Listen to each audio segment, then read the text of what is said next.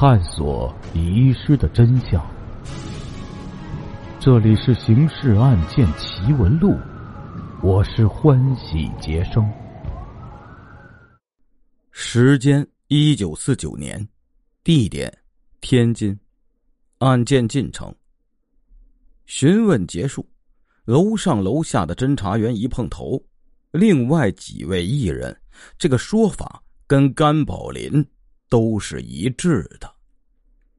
接下来继续为您解密《刑事案件奇闻录》第五十七号档案——轰动金门的多面大盗第六集。既然甘宝林说的有鼻子有眼儿，真像是有那么一回事儿似的，侦查员便去调查。调查结果证明甘宝林说的是事实。前晚他们。确实陪着那位患急性腹痛的女病人在医院待到天明，而甘宝林赌博赢钱也是确实的，好几个一起赌博的都作证了。而那当政府还没有出台禁止赌博的法令，所以也算不上违法。线索没了，当天晚上，秦瑞气再次召集全体侦查员进行案情分析。案情分析会还没结束，忽然传来消息：抢劫案又发生了。新的抢劫案还是发生在市区，是连环作案，一做就是三起。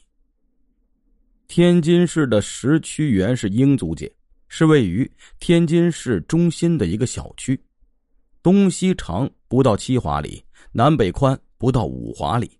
全区大大小小大约共有三十来条马路，因地处英租界，所以啊，市政设施比较好，全是当时尚未普及的水泥马路，下水道齐全，道路清洁，因此这里是当时天津的金融区、高级码头区、高级住宅区和一般中层以上人士的居住区。这天晚上的三起抢劫案。发生于该区东侧海河畔英商洋行的外国职员住宅楼，这是一个英国式的花园洋房建筑群，主要供英商太古、怡和商行以及其他一些外商在天津的公司、工厂的职员居住。解放军进攻天津时，这个洋人住宅区没有受到什么损失。但是洋人们出于安全方面的考虑，还是加强了外籍警卫力量。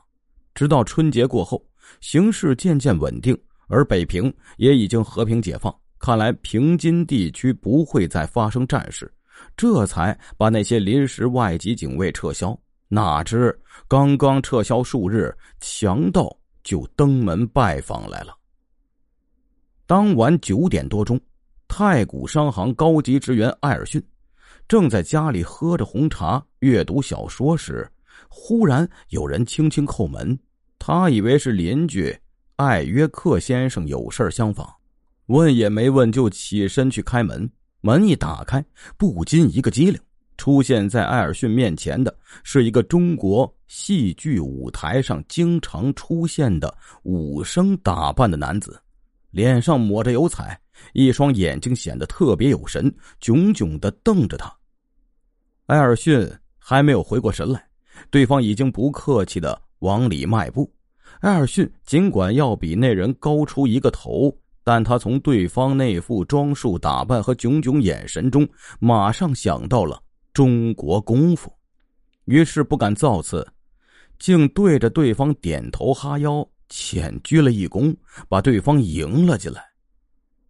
武生侧身关门时。艾尔逊无意间瞥到对方身后的腰带上插着一排尖刀，顿时想起曾在天津街头见识过的江湖艺人表演的飞刀，不禁大惊，暗忖来人自是中国功夫高手，只是不知他来干什么。对方似是猜到了艾尔逊的想法，右手一动，已经亮出一把飞刀，左手一晃，刀尖上。不知怎么，已经出现了一条狭长的薄纸，上面用毛笔画着以下图案：闪着光芒的项链、戒指、手表以及上面标明的 USA 的长方形框框，那是美金。艾尔逊明白了，这个武生是一个强盗，看来还是一个见过世面的主。只要黄金首饰、金表和美金，其他如大洋之类还被列入拒收范围呢。怎么办？别看埃尔逊人高马大，平时也经常做做健身运动什么的，但他从来没有学过格斗术。再说胆子也一向小，所以呢，转念之间所闪过的念头就只有就范了。于是埃尔逊把自己的项链、戒指脱了下来，放在桌上，又拿出钱包，里面有几张美元。也拿了出来，他担心已经在卧室里熟睡的妻子，指望对方见好就收，拿了东西就走。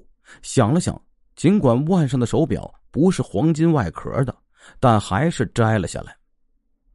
武生满意的点点头，刀子一晃，左手做了个转身的手势。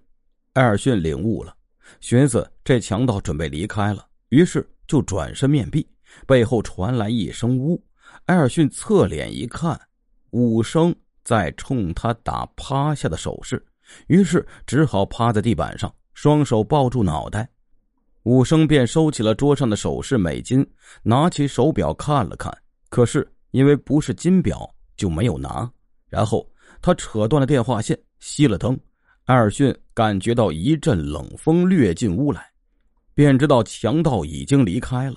但他生性胆小，不敢造次，就继续趴在地板上不敢动弹。接下来，就轮到埃尔逊的邻居，同为太古商行高级职员的艾约克先生遭殃了。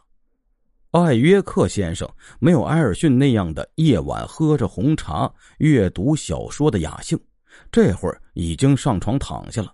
这天也巧，正好他的妻子。带着八岁的女儿去北平了，家里只有他一个人，因此他们没有受到强盗的惊吓。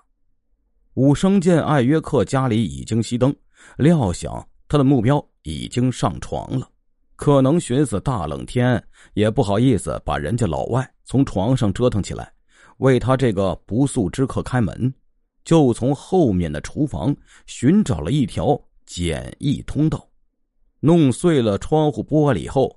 打开窗子溜了进来，他还真不把自己当外人。进来后，从厨房到客厅，再上楼进主卧室，一路走一路开电灯。